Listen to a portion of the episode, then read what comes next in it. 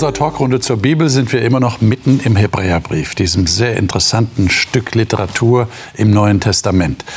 Und wir haben festgestellt, der Schreiber des Hebräerbriefes redet sehr viel über Jesus.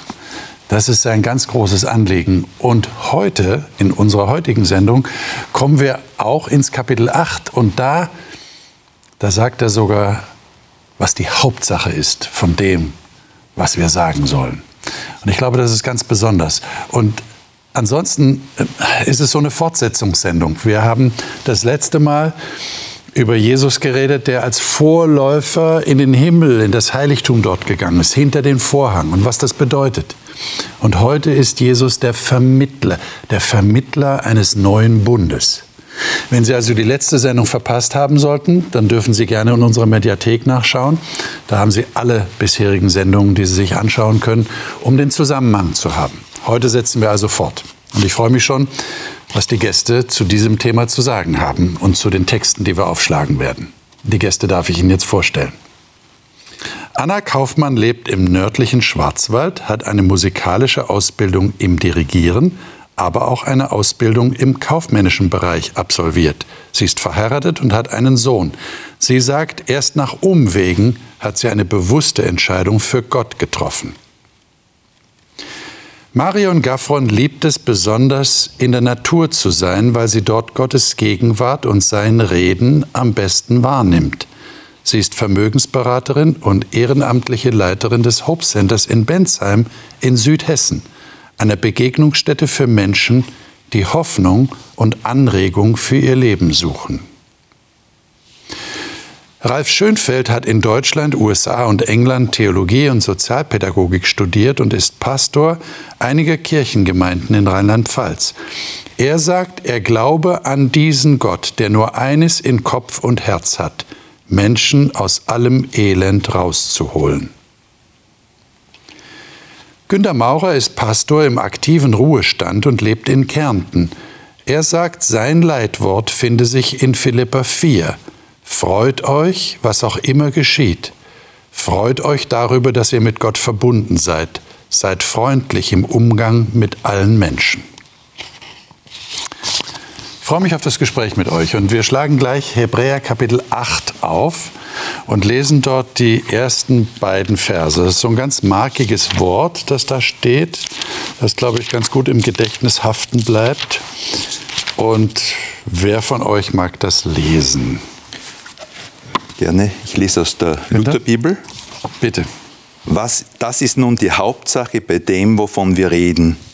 Wir haben einen solchen hohen Priester, der da sitzt zu Rechten des Thrones der Majestät im Himmel und ist ein Diener am Heiligtum und an der wahren Stiftshütte, die Gott aufgerichtet hat und nicht ein Mensch.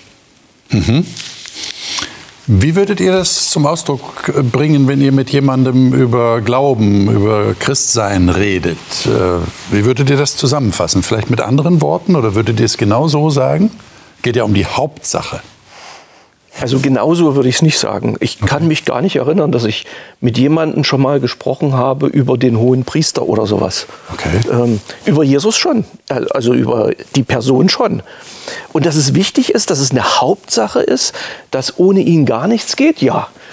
Äh, aber nicht in diesen Worten. Das ist schon was Besonderes hier. Hm. Speziell diese, diesen Dienst äh, in den Blick zu nehmen. Hm. Ist das dann äh, ein Versäumnis, dass man nicht über die Hauptsache redet, wenn der Hebräerbriefschreiber das doch sagt? Äh, also ich denke, jeder spürt beim anderen heraus, was für ihn die Hauptsache ist. Okay. Äh, und in der Weise brauche ich nicht erwähnen, jetzt sage ich dir die Hauptsache, sondern was in mir lebt. Also das kommt dann rüber. Und wenn Jesus wirklich die Hauptsache ist, dann spürt es der andere auch, wenn man über diese Themen redet. Habt ihr den Eindruck, dass das irgendwie schon im Bewusstsein von Leuten, also von Christen ist, dass, dass Jesus als hoher Priester fungiert? Wie, wie ist da eure Erfahrung? Oder wie geht es euch selber? Ich glaube, das wissen viele nicht. Hm. Wissen viele nicht? Also, nee, sie denken, sie wissen zwar, dass es einen Christus gibt, aber wenn man dann so mehr nachfragt, ja, warum gibt es überhaupt Christus? Was hat er gemacht, dass du jetzt erlöst bist und so, dann viele dann sagen die, hm, oder dann wissen sie es nicht mehr genau. So habe ja, so hab ich die Erfahrung gemacht. Es ist halt ein Bild, das setzt halt Wissen voraus. Ja. Also man muss ja die Zusammenhänge kennen, die ja eben aus, dem, aus der Geschichte Israels und aus dem Alten Testament hervorkommen. Und viele wissen das ja, nicht. Und genau. darum ähm, bin auch ich auf der Suche nach anderen Worten oder benutze auch andere ja. Worte. Und ich würde es jetzt zum Beispiel übersetzen, so ungefähr, ähm, dass dieser, dieser Zerbruch, der zwischen Gott und uns Menschen geschehen ist, durch Christus wieder geheilt worden ist. Oder man sagt ja auch, er ist der Brückenbauer. Er hat die Verbindung zwischen Gott und uns Menschen wiederhergestellt. Und durch ihn können wir wieder mit Gott versöhnt sein, also so in dieser Art. Also würde es praktisch die Funktion eines Priesters erläutern und auf diesem Wege. Ja, oder das, das Ergebnis dessen. Also ja, andere, ja. Hm. Eigentlich ist es ja das, ne? was, der, was, der, Priester macht. Er vermittelt genau. zwischen Gott und dem genau. Menschen. Genau. Und, und, irdische Priester, das ist ja nichts Neues. Nicht? Es gibt ja auch Kirchen, die haben Priester, die ja, ich, ich weiß gar nicht. Ich finde die, find die, Idee, obwohl ich das vielleicht noch nicht so gemacht habe, äh, da mal nach neuen Worten zu suchen, das wird gar nicht so schwer sein, denn wir erleben ja heute äh, ich will nicht sagen täglich, aber immer wieder, wie wichtig Leute sind, die irgendwas vermitteln. Mhm. Äh, es gibt genug Konflikte, es gibt genug Aufgabenstellungen, wo es nicht einfach ist, einen Weg zu finden. Und dann jemanden zu haben, der den Weg findet und den Weg frei macht äh, und da eine neue Perspektive eröffnet, solche Leute sind total wichtig, finde ich. Ja, und, und Jesus mit so jemandem zu vergleichen, das finde ich schon äh, sehr anschaulich und auch treffend. Vielleicht kommen wir durch die nächsten Verse auch drauf, was er hier mit dem wahrhaftigen Zelt meint. Das ist ja, ist ja auch ungewohnt, nicht? Wenn man die Bibel liest, jetzt Neues Testament, plötzlich ist da die Rede von einem Zelt und das ist auch noch das wahrhaftige Zelt. Was ist denn damit gemeint? Lesen wir mal die Verse 3 bis 7. Vielleicht wird das dann klarer. Ich lese mal aus der Neues Leben Bibel. Mhm. Und da jeder Hoherpriester dazu eingesetzt ist, Gaben und Opfer darzubringen, muss auch unser Hoherpriester etwas haben, das er Gott opfern kann. Wäre er hier auf der Erde, dann wäre er nicht einmal ein Priester, weil es ja schon Priester gibt, welche die Opfer darbringen, die das Gesetz verlangt. Sie dienen in einem Heiligtum, das nur ein Abbild, nur ein Schatten des wahren Heiligtums im Himmel ist. Denn als Mose daran ging, das Zelt Gottes zu errichten, warnte Gott ihn. Achte darauf, dass du alles ganz genau nach dem Entwurf machst, der dir hier auf dem Berg gezeigt worden ist. Der hohe Priester, von dem wir sprechen, hat dagegen ein weit höheres Amt erhalten, weil er der Vermittler eines besseren Bundes mit Gott ist, welcher auf besseren Zusagen beruht. Hätte der erste Bund keine Mängel gehabt, wäre es nicht nötig gewesen, ihn durch einen zweiten zu ersetzen. Hm. Da steckt ja jetzt einiges drin in diesen Versen. Das müssen wir, glaube ich, ein bisschen analysieren, was hier steht. Ähm, also es geht ja hier um einen hohen Priester. Er fängt ja an in Vers 3. Jeder hohe Priester wird eingesetzt, um sowohl Gaben als auch Schlachtopfer darzubringen. Ich lese jetzt hier von der Elberfelder. Ähm, aber es ist ja der Eindruck, also das ist nicht wirklich das Wahre gewesen, hier das Irdische. Warum hat das nicht gereicht? Warum, warum wird das als unzureichend beschrieben, was hier im Alten Testament, im alten Israel als Opferdienst durch Priester verrichtet wurde? Vielleicht auch äh wenn ich so den ganzen Absatz hier lese, auch die ersten beiden Versen, die wir gesprochen haben, äh, dort steht ja auch, er hat sich schon niedergesetzt zur Rechten Gottes. Da ist etwas schon auf einer ganz anderen Ebene. Während es in diese Priesterschaft, von der er hier redet, die ist in ständiger Bewegung. Jeden Tag aufs Neue, immer wiederum. Es ist nichts, was abgeschlossen ist. Äh, also da ist etwas nicht ab geschlossen, nicht vollkommen. Es ist unterwegs, es ist praktisch noch im Werden. Mhm. Ich, und ich finde wichtig, oder was das mir hier auch noch sagt, das hat, es ist wahrscheinlich einem sehr schwer gefallen, ein Tier zu schlachten, kann ich, wenn ich nur mir, mich, mir vorstelle. Es ist, es ist wirklich schlimm und wahrscheinlich hat das auch am Anfang einem zu denken gegeben, aber man hat es wieder vergessen. Das hat unser Inneres nicht verändert, unsere Einstellung zur Sünde. Also nie nicht wirklich verändert oder vielleicht nicht dauerhaft, ver- nicht dauerhaft verändert. Okay. Ralf? Ja, ähm, Symbole, Wegweiser, äh, Logos, die haben alle eine wichtige Bedeutung. Äh, das ist ja nicht einfach bloß eine lose Form ohne Sinn und Verstand. Äh, aber sie sind nicht das Eigentliche. Und sie haben deshalb eine Bedeutung, weil es etwas Eigentliches gibt. Sonst hätten sie auch keine, äh, keine Bedeutung. Aber das Eigentliche bleibt eben das Eigentliche. Und das äh, ist nicht das, äh, was schon gewesen ist äh, von alters her, sondern das ist erst mit der Hauptsache, mit diesem Christus, mit diesem Jesus verwirklicht worden. Dann hört das Symbol auf, wenn das Eigentliche da ist. Ja, es ist ein Abbild oder Ja. Schatten. Und das vergisst man vielleicht oft. Oder das haben vielleicht auch die Hebräer oder die Juden vergessen, dass es eigentlich nur eine Symbolhandlung war. Ja. Deswegen musste ja auch immer wieder Es immer wiederholt wiederholt werden. Genau. äh, damit es Also im Gedächtnis bleibt. Aber das Eigentliche ist was anderes. war das nicht, genau. Ja, genau. Und immer wenn es drauf ankam, haben die dann doch die Wichtigkeit nicht erkannt und haben wieder gesündigt. Das, das war sozusagen, das hat sich noch nicht richtig, ja, das hat sich noch nicht so durch, durchdrängt oder wie Was sagt man dazu? Was genau hat sich denn dann durch Jesus verändert? Wir sündigen ja auch immer wieder, oder? Was ist jetzt anders? Wenn du sagst, sie haben dann immer wieder gesündigt. Was würdet ihr sagen? Was, was hat sich durch Jesus geändert? In der Praxis. Das sein Dienst. Äh, beim Hohepriester musste er auch für sich selbst auch äh, Sündenopfer bringen. Äh, bei Jesus ist das nicht nötig gewesen. Er hat einen höheren äh, hohepriesterlichen Dienst jetzt äh, gestartet und auch durchgeführt. Einen, der jetzt in die Ewigkeit hineinreicht. Ja, er war das einzige Opfer, das wirklich Sünde wegnehmen konnte. Die Tiere damals konnten die Sünde nicht wegnehmen. Die waren eben nur ein Symbol letztlich auf Christus, auf das Echte, auf das Wahre. Auf sich genommen, sozusagen, ja. Aufgehoben, Ich meine, da könnte getragen. jetzt die Frage entstehen, warum war das überhaupt notwendig, einen solchen symbolischen Dienst, wie ihr sagt, zu haben, der dann doch nicht durchschlagend helfen konnte, eben weil er nur Symbol war. Warum war der notwendig? Warum ist sowas notwendig und man setzt nicht gleich das Richtige ein? Ja, warum ist es notwendig, dass ich äh, äh, gucke, wo geht's nach Worms? Ich bin halt noch nicht dort.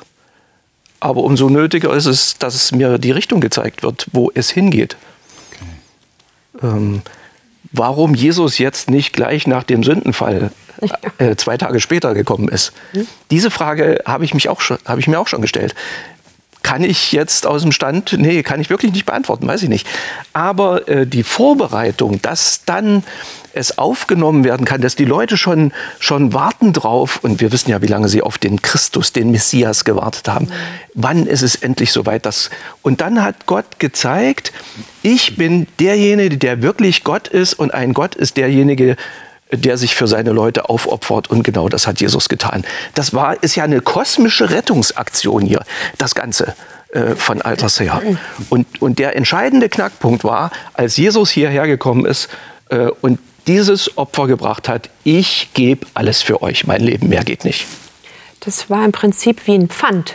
Also damals hat Gott den alten Bund gemacht mit dem Volk Israel und hat ihnen quasi wie so ein so, so, so einen Pfandgutschein gegeben. Gesagt, eure Errettung kommt, aber noch nicht heute, aber macht das.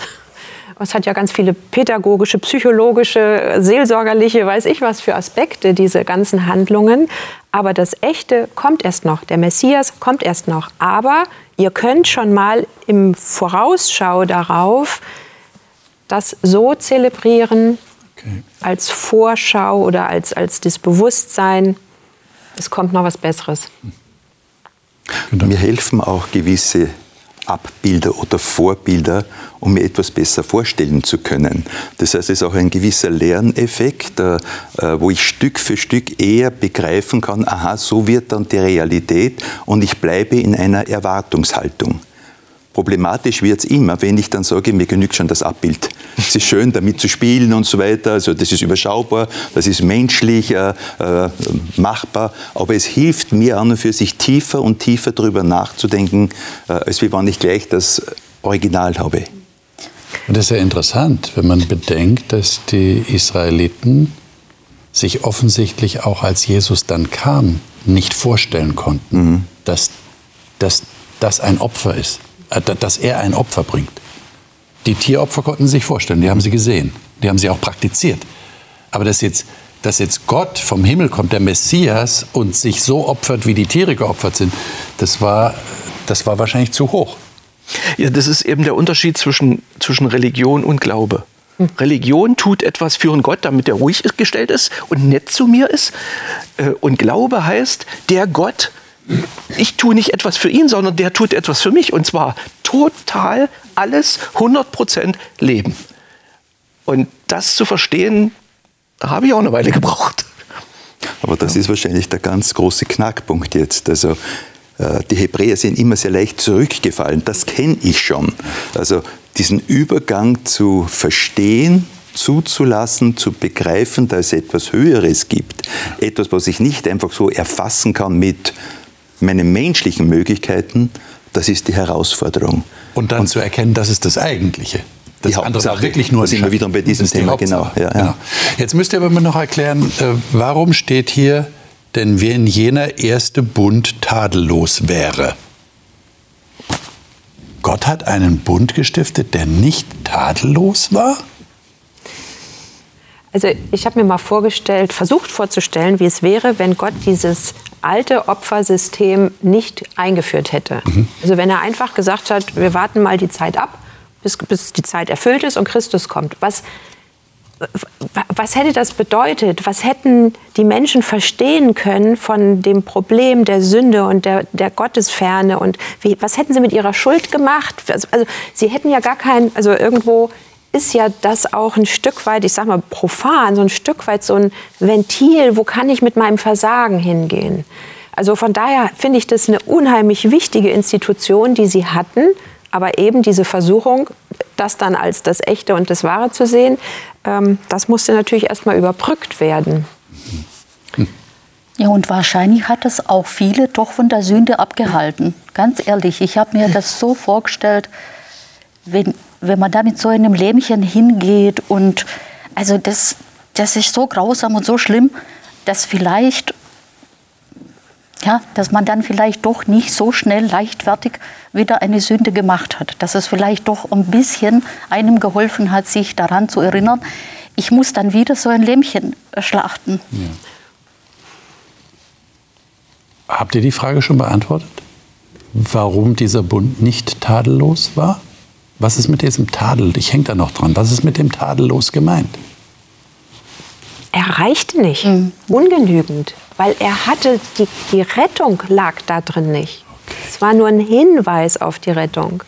Das eigentliche Problem ist ja nicht gelöst. Genau. Das eigentliche Problem ist, dass wir Menschen es versemmelt haben. Und deswegen muss ich nach 80 Jahren rundgerechnet, 70, 75, was weiß ich, muss ich ähm, sagen, das war's. Der Tod ist nicht überwunden. Das ist das Grundproblem, was äh, immer blieb noch.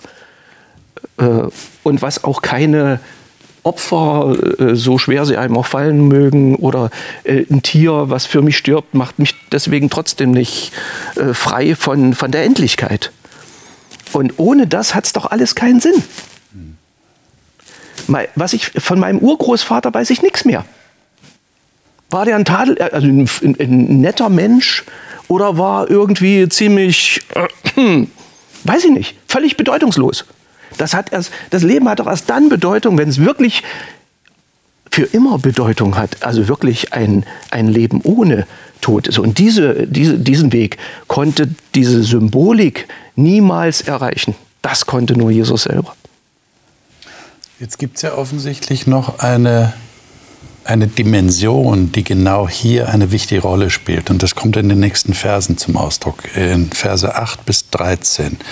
Und da wird praktisch fast alle Verse in diesem Abschnitt sind ein Zitat aus dem Alten Testament und das sollten wir uns mal näher anschauen. Und da kommen wir wahrscheinlich der Sache eher auf die Spur, warum die Leute damals den Schatten irgendwie als die Wirklichkeit genommen haben, was aber nicht der Fall war. Schauen wir uns das mal an. 8 bis 13, wer mag das mal lesen? Nach Luther. Denn Gott tadelt sie und sagt, siehe, es kommen Tage, spricht der Herr, da will ich mit dem Haus Israel und mit dem Haus Juda einen neuen Bund schließen. Nicht wie der Bund gewesen ist, den ich mit ihren Vätern schloss, an dem Tage, als ich sie an der Hand nahm, um sie aus Ägyptenland zu führen, denn sie sind nicht geblieben in meinem Bund. Darum habe ich auch nicht mehr auf sie geachtet, spricht der Herr. Denn das ist der Bund, den ich schließen will mit dem Haus Israel. Nach diesen Tagen spricht der Herr, ich will mein Gesetz geben in ihren Sinn und in ihr Herz will ich es schreiben und will ihr Gott sein und sie sollen mein Volk sein. Und es wird keiner seinen Mitbürger lehren oder seinen Bruder sagen, erkenne den Herrn, denn sie werden mich alle kennen von den kleinsten an bis zu den größten. Denn ich will gnädig sein ihrer Ungerechtigkeit und ihrer Sünden will ich nicht mehr gedenken. Indem er sagt, einen neuen Bund, erklärt er den ersten für veraltet. Was aber veraltet und überlebt ist, das ist seinem Ende nahe. Was ist neu an diesem neuen Bund? Also wir haben gesehen, der alte war nicht ausreichend. Was ist jetzt neu? Der alte Bund war auf Stein geschrieben und hier sagt Gott, mein Gesetz will ich in ihr Herz schreiben eine ganz andere Dimension. Es gibt ja auch im Alten Testament äh, dieses Bild des steinernen Herzens mit dem fleischernen auszutauschen im Hesekiel. Das ist eine ganz andere Dimension. Das ist innen, in, in mir. Es kommt aus mir. Gottes Geist drückt sich von innen aus, nicht indem ich äußere Handlungen tue. Das ist ja, aber die haben doch, die haben doch äh, äh, als der Bund am Sinai geschlossen wurde, ja, Mose ist auf den Berg gegangen, hat die Gebote bekommen, ist runtergekommen, hat sie ihnen gesagt. Dann haben sie gesagt, wollen wir alles tun. Dann hat er sie auf Stein geschrieben, hat er sie ihnen nochmal vorgelesen, haben sie wieder gesagt, wollen wir alles tun. Ja, was haben sie denn da gesagt? War das nur der Kopf? War das ohne Herz? Wie erklärt ihr euch das? Weil es ja dann nicht funktioniert hat, wissen wir. Hat mhm. nicht funktioniert. Ja, also man könnte, man könnte meinen, die haben das nur, die haben es zwar verstanden und haben Ja gesagt, aber es ist noch nicht im Herzen gewesen. Boah, das ist ja schon kompliziert. Ich meine, ich sage Ja zu etwas, äh, zu einem Bund, egal was das jetzt ist, ein Bündnis, ein Vertrag. Ich setze meine Unterschrift drunter und dann sagt mir einer nachher, das hast du mit deinem Herzen nicht erfasst, nur mit dem Kopf. Mhm. Also ich denke, dass Sie auch mit ganzem Herzen dabei waren, äh, auch wie Sie dem zugestimmt ja. haben. Ja. Äh, Sie haben nicht mehr verstanden, aber Sie haben es ehrlich gemeint zu diesem ja. Augenblick. Okay. Die Realität hat eine zusätzliche andere Sprache gesprochen. Äh, und da sind Sie draufgekommen, so geht's nicht. Und Gott hatte auch diesen alten Bund, wenn wir ihn schon als alt bezeichnen, ja nicht als fehlerhaft äh, inszeniert, sondern hat gewusst, es kommt das Eigentliche. Und ohne das Eigentliche kommt es nicht zur wirklichen Lösung. Okay. Zur inneren Lösung. Also ich kann äußerlich etwas machen, ich kann Formen erfüllen, ich kann Rituale erfüllen und ich kann sogar gewisse Zufriedenheit damit haben, ich kann Gewissensberuhigung haben. Aber eine wirkliche innere Friedenslage entsteht dadurch nicht. Also wir könnten dann vom vorläufigen und vom eigentlichen Bund reden, oder? Ja, Weil alt und neu, das suggeriert ja so alt weg ja. in den Müll mhm. und neu. Ja, wir wollen was Neues haben. Aber eigentlich ist es der vorläufige, ja. der aber nicht das alles bewirken konnte, was Gott bewirken wollte. Es war noch ein Abbild. Es war ein Abbild, So ein- aber hat natürlich auch mit der Fehlerhaftigkeit der Menschen zu tun gehabt, keine Frage. Aber der eigentliche Bund, das war erst mit Jesus möglich. Vom hinführenden und vom verwirklichten, verwirklichten Bund. Ja. Ich meine, das ist auch die Frage, die für mich entsteht. Äh, Warum kann denn der neue Bund, den Jeremia 31 angekündigt hat, immerhin, das ist Altes Testament, dürfen wir nicht vergessen, hier in Hebräer ist ein Zitat aus Jeremia 31, Ausrufezeichen. Warum konnte denn dieser Bund erst mit Jesus verwirklicht werden? Also die Realität hat einfach denen mehr abverlangt, als sie zu dem Zeitpunkt konnten. So kommt mir das jetzt vor. Das war so eine Art Fortsetzung. Die haben zwar Ja gesagt und die haben das auch ernst gemeint, wie du gesagt hast, auch wahrscheinlich mit dem Herzen dabei gewesen, aber es hat nicht ausgereicht. Na, wann reicht's denn dann aus?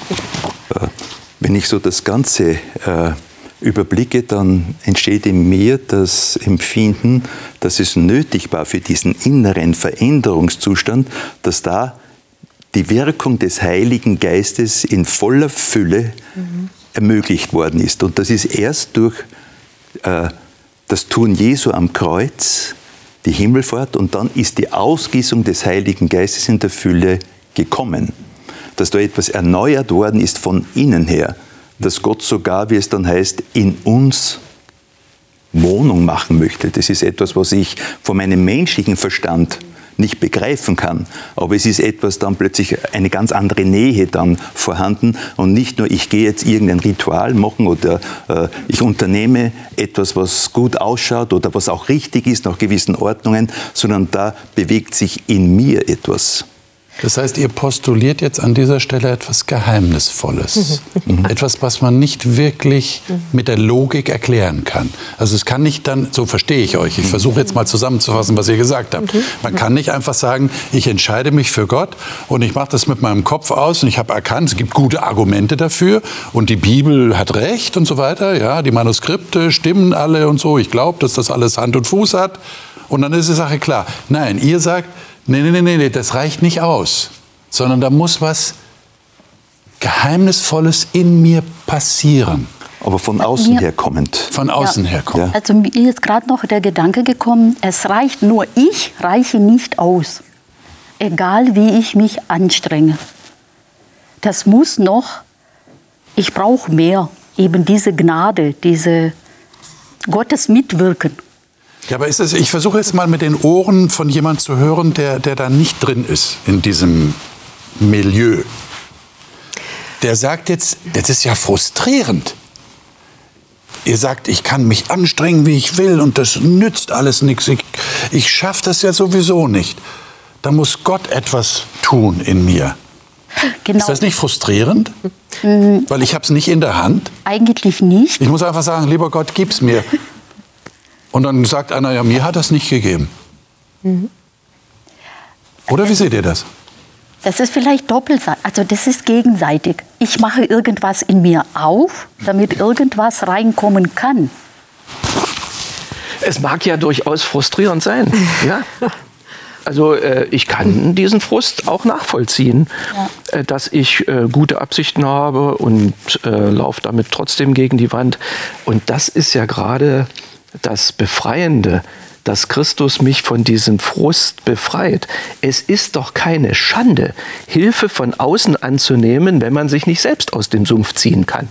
Aber wenn dann jemand am Ufer erscheint, dann ist doch das die totale Erlösung, wenn er mir das Seil zuwirft oder äh, mich, was weiß ich, jetzt kann man das Bild irgendwie vervollst- vervollständigen.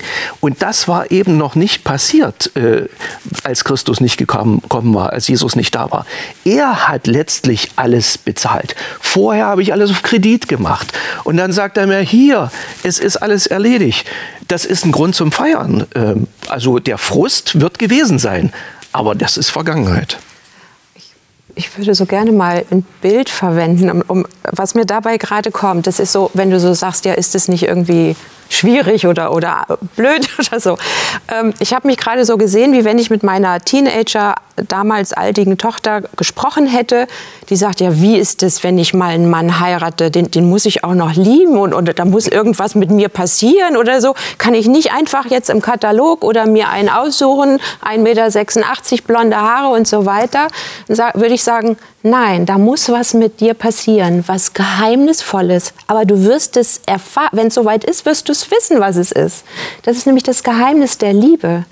Und das ist das, was der Heilige Geist schafft und was wir nicht selber irgendwie erzeugen können, wo wir, wo wir uns nur öffnen können uns, und, und, uns beeindrucken lassen können, uns auf diesen Christus schauen und sagen, wie konnte der sich als Gott so klein machen?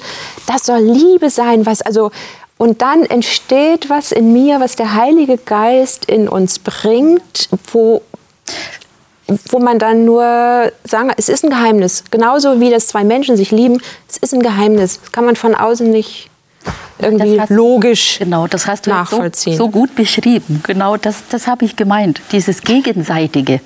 Ich muss was machen, aber da muss es auch noch was passieren. Okay, Günther. Ja, es ist das Geheimnisvolle dabei, aber es steht hier jetzt nicht, und das würde mich frustrieren, schreib dir das doch endlich selber ins Herz. Ja. Oder schreib dir doch das selber in den Sinn. Ja? Das ist normalerweise unsere Reaktion, sondern da heißt es plötzlich, ich will es schreiben. Und plötzlich kommt da ein Angebot von Gott her. Nicht, dass es uns aufzwingt, es ist ein Angebot. Ja? Und dieses Angebot verändert aber total unsere Sichtweise, unsere Lebensweise, unsere Zukunft und Gegenwart. Aber ich glaube, wir sind da jetzt an einem ganz wichtigen Punkt. Denn äh, wenn das so ist, wie ihr sagt, dann hat Gott das ja offensichtlich absichtlich so gemacht. Denn wenn es anders wäre, dann könnten ja theoretisch alle Menschen gläubige Christen sein. Versteht ihr, was ich meine? Also wenn die Argumente, muss die richtigen Argumente haben, so, so, wie ich im alltäglichen Leben, wenn ich Argumente, ich brauche Informationen, bevor ich eine Entscheidung treffe, bevor ich irgendwas kaufe, informiere ich mich über den Artikel und wenn ich überzeugt bin, dass alles stimmt, die Informationen sind da, dann entscheide ich mich für den Kauf. Und dann müsste man sich auch für den Glauben an Gott entscheiden. Genau, ganz logisch. Das ist ganz logisch, genau. Nur funktioniert. Aber wenn das stimmt, was ihr sagt, dann kann das ja, korrigiert mich, wenn ich falsch liege, dann kann das ja nur daran liegen, dass Gott das so nicht haben wollte. Mhm. Genau. Weil es tatsächlich um eine Initiierung geht in etwas, das, wie du sagst, ja, mit Liebe zu tun hat. Und Liebe kann ich. Lieb, eine, ja, genau. Eine Herzensbegegnung, die kann ich nicht machen. Die kann ich nicht aufgrund von logischen Argumenten herstellen. Mhm. Krass. Äh, und irgendwie geht dieser Gedanke hier jetzt weiter im Vers 11, wenn hier steht, und es wird keiner seinen Mitbürger lehren und seinen Bruder und sagen, er kenne den Herrn. Mhm. Also da kommt es auch wiederum nicht von außen her, äh, sondern da kommt dieses Geheimnis zum Vorschein, dass plötzlich Gott jeden Einzelnen persönlich im Visier hat und ihm etwas ins Herz schreiben möchte und in den Sinn schreiben möchte. Äh, das ist eine ganz individuelle Entscheidung, die der Einzelne dann trifft. Lasse ich es zu oder nicht? Und wenn ich es erlebt habe, dann muss mir keiner mehr sagen, genau. hey, erkenne mal. Ja, genau. genau. Dann kann ich sagen, ja, hast du es auch erlebt? Mhm. Ja, ich auch. Mhm. Also ja, das ist das Faszinierendste, was ich auch vorher in dem ersten Teil meinte. Also das, wenn man das erlebt hat und wenn man das wenn man das durchgemacht hat, so im positiven Sinn, dann kann das einem niemand mehr wegnehmen. Dann ist das irgendwas, was man, was man so festhält und was einen auch alles durchmachen lässt. Hm. Also auch negative Sachen. Das, das ist dann so was ganz Festes in einem. Mhm. Äh, und dann fällt mir noch etwas hier auf, wenn man den Text noch weiter liest, plötzlich geht das wiederum äh, in die Breite und sieht das ganze Volk ja, das heißt also, der Einzelne ist gemeint von Gott her, aber plötzlich bindet es einander wiederum ganz anders äh, aufeinander zu. Ja, also wir sind gemeinsam unterwegs und es ist Gnade. Mhm. Es ist kein Verdienst. Jetzt sagt ja der Jeremia, Entschuldigung, und der Hebräerbriefschreiber zitiert es, Gott schreibt sein Gesetz in das Herz. Das ist bei euch passiert. Ihr würdet sagen, ja, ja, ich habe das Gesetz Gottes in meinem Herzen. Ich spüre das. Und deshalb tue ich es auch die ganze Zeit, weil ich habe es ja im Herzen. Bei mir ist das gelungen. Operation ist erfolgt. Das, ist, das sagt ja, doch der Text. Äh, ja, ähm, ich muss dich nur an einer Stelle korrigieren. Also grundsätzlich ist es so. Ich sage ja dazu. Ich finde es gut. Ich finde es wunderbar, wenn ich mir vorstelle, wenn es in jedem so leben würde, wenn ich mir dann eine Gesellschaft vorstelle, wo es jedem so in Herz und Sinn geschrieben, äh, der Traum schlechthin. Das wäre Paradies. Das wäre Paradies, genau. Äh, an dem Punkt, wo du sagst, ich tue es auch immer. äh, da muss ich dich enttäuschen. äh, nein, ich tue es nicht. Ja, was funktioniert denn da nicht? Ich tue es nicht immer. Ich Hat das doch nicht ganz geschrieben? Also der Paulus sagt ja an anderer Stelle, in, also in seinen Briefen, dass das die Funktion des Gesetzes ist, mir meine Schuld vor Augen zu führen. Okay. Und so erlebe ich auch das Gesetz in meinem Herzen, wenn mein Gewissen mich verklagt. Sagt, hey, du weißt genau, eigentlich ist das kein liebevolles Handeln, es hätte so aussehen sollen. Also diese Funktion nehme ich sehr deutlich wahr, weil den Buchstaben erfüllen, das hat ja auch Jesus mit der Bergpredigt versucht deutlich zu machen. Jetzt irgendwie, wenn da steht, du sollst deinen Nächsten lieben wie dich selbst, ja, was heißt es denn, den Buchstaben zu erfüllen? Das können wir nicht letztlich. Und darum ist ja die große Gnade, dass wir eben nicht dieses Gesetz erfüllen müssen, sollen aus unserem eigenen Vermögen heraus, sondern es gibt so Situationen, wo man dann auf einmal so neben sich steht. Also ich kenne manchmal so Situationen, wo ich sage, wow, das war aber jetzt nicht von mir. Also das war so überirdisch, so, so wunderbar, das hätte ich selber gar nie so machen können. Also sich Gott zur Verfügung zu stellen, sagen, wirk du durch mich das, was ich nicht kann. Und auf einmal bekommt das Gesetz eine völlig andere Dimension oder das, die Umsetzung des Gesetzes. Wo es zu Ende geschrieben ist, äh, da wird auf jeden Fall deutlich, selbst wenn ich es nicht hinbekommen habe, die Sehnsucht bleibt. Okay. Das ist zu Ende geschrieben. Okay. Günther. Für mich kann ich schon sagen, oder möchte ich sagen, jawohl, es ist in mein Herz geschrieben. Und wenn ich ganz ehrlich da auf mein Herz und auf meinen Sinn achte, weiß ich, was ist richtig und verkehrt. Also ich brauche dann nicht mehr logische Argumente zu haben, äh, um mich herauszuschwindeln, sondern ich stehe dann auch vor Gott ehrlich und ich bin auf seine Vergebung und Gnade angewiesen. Und das Gesetz hat diese Aufgabe. Und insofern möchte ich es nicht weglöschen. Aber nur weil ich es nicht mache, heißt es nicht, dass es nicht ins Herz geschrieben ist. Ich meine, der Anspruch ist ja schon ein hoher. Mein ja. Blick fällt jetzt gerade auf Hebräer 9. Wir haben jetzt leider nicht die Zeit, das alles zu lesen. Aber in Hebräer 9 sagt er im Vers 9, nachdem er das alttestamentliche Heiligtum geschildert hat mit all den Opferdiensten, den Priestern und so weiter, sagt er Folgendes. Dieses ist ein Gleichnis, also es wäre wieder Abbild, Schatten, ja, Gleichnis, für die gegenwärtige Zeit, nachdem sowohl Gaben als auch Schlachtopfer dargebracht werden. Und jetzt kommt der entscheidende Satz. Die im Gewissen den nicht vollkommen machen können, der den Gottesdienst ausübt. Also der diesen Kult vollzieht. ausübt, vollzieht. Jetzt sagt er aber vorher schon in Kapitel 8, das ist ins Herz geschrieben. Das heißt also, in dem neuen Bund, dem sogenannten eigentlichen Bund, wird das Gewissen vollkommen. Verstehe ich das richtig? Ja, weil ja eben das Tier damals nicht die Schuld wirklich weggenommen hat, sondern Christus auf Golgatha hat die Schuld weggenommen. Und durch seinen Tod und Auferstehung ist er der, der für uns lebende Beweis oder wie wir in der vergangenen Sendung auch hatten, dieser wo ich meinen Anker einwerfen kann, ähm, weil er es vollendet hat, weil er wieder beim Vater sitzt, weil er lebt, weil er alles gut gemacht hat. Deswegen kann mein Gewissen bei ihm in seiner Gegenwart zur Ruhe kommen. Mhm. Ich meine, es tut mir leid, ich, ich, ich, muss mir fast entschuldigen, dass ich euch so sehr provoziere, aber äh, es liegt mir einfach auf der Zunge. Ich meine, wenn das stimmt, was ihr bisher gesagt habt, dann dann seid ihr im Gewissen vollkommen gemacht worden. Was heißt denn das? Also wenn ich, versteht ihr, was ich meine? Die, die alttestamentlichen Dienste konnten nicht im Gewissen vollkommen machen. Das haben wir jetzt haben wir abgehakt. Wir wissen, warum, war nicht ausreichend. Aber jetzt ist ja Christus da.